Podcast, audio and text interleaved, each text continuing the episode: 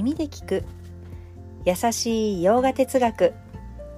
こんにちはふみママです。いつもお聞きいただきありがとうございます。このラジオは耳でヨガ哲学を聞いて日常に生かしていこうというラジオです。ラジオの原稿をノートに載せます。テキストでご覧になりたい方は URL を貼りますのでこちらからお願いいたします。と言いつつもょっと改めて URL を見てみるとこうリンクがね飛ぶそのまま飛べるようになっていなかったようで大変申し訳ございません。ちょっと訂正して更新し直している途中ですので昨日とか一昨日のものはもう訂正しています。よろしかったらテキストでもご覧ください。では今日のテーマ好転する望みの4ステップというテーマでお話ししたいと思います。今日は前回のラジオのちょっと補足に近い回かなと思いますが前回というのは望みや願望というのは調和にあった望みは OK だよというお話でした。調和にあった望みというのは、まあ、例えばもっと何々を学びたいとかこんな場所に住みたい、安全な場所を確保するといったことですね。そのための自分にとっての家が欲しい。そしてそのために自分自身を養い財を作っていく、まあ、お金を稼いでいくっていうことですね。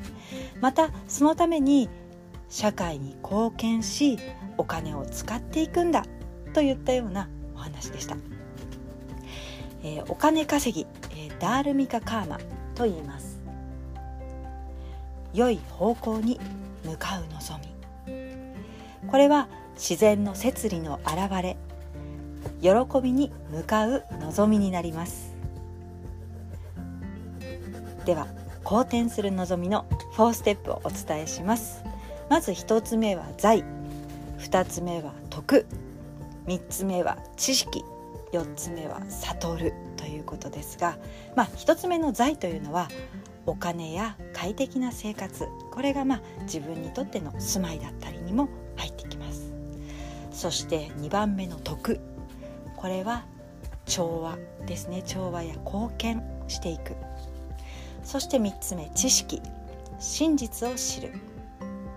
4つ目悟る、まあ、自由になっていく、ま、さに願望は力なりということですが、もっと今よりも自分を磨く場所に行けるようにということですよね。まあ、調和や貢献良きことをすることによって私たちは今までの生活圏の中で知ることのできなかった真実を知ったりもっと自分を探求したり世界の真実を知るような経典に耳を傾けたりできます落ち着きがあって初めて探求ができ知恵があるから理解があるからこそ悟りが生まれあらゆる苦悩からの自由というものに向かっていくことができます。そして最終的に自由に向かうというゴールがあればお金快適な生活そしてこう体を守ってくれる快適な服体を維持するための栄養も全てそれを望むことは全く欲望ではないと。